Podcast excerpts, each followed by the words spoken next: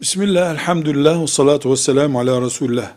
Cafer-ı Sadık radıyallahu anh, Ali bin Ebi Talib'in oğlu Hüseyin radıyallahu anh'ın neslindendir. Yani ehli beyttendir. Hicretin 80. senesinde doğmuştur. Ee, sahabeden bazılarını görmüştür. Dolayısıyla tabiindendir. Bu ümmetin büyüklerindendir. Selefi salihinindendir.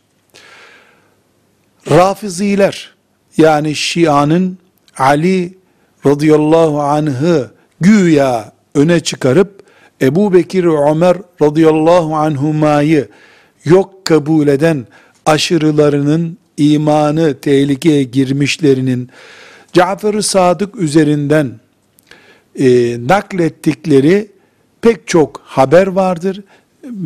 Rafiziliği yani Ebu Bekir ve Ömer radıyallahu anhumaya uzak durmayı onun ağzından yürütmeye çalışmışlardır. Asla ilgisi yoktur.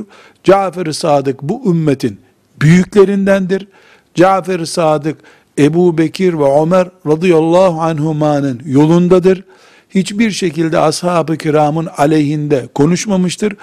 O ehli beytten yani Ali radıyallahu anh'ın torunlarından olduğu için onun ağzından uydurulmuş sözlerin siyasi değeri bulunacağından Rafiziler tarafından kullanılmıştır ismi ama bu ümmetin büyüklerindendir.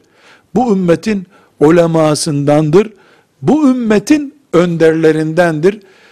Ümmetin içinde bir grup olarak bilinebilecek Şiilerin büyüklerinden değildir. Velhamdülillahi Rabbil Alemin.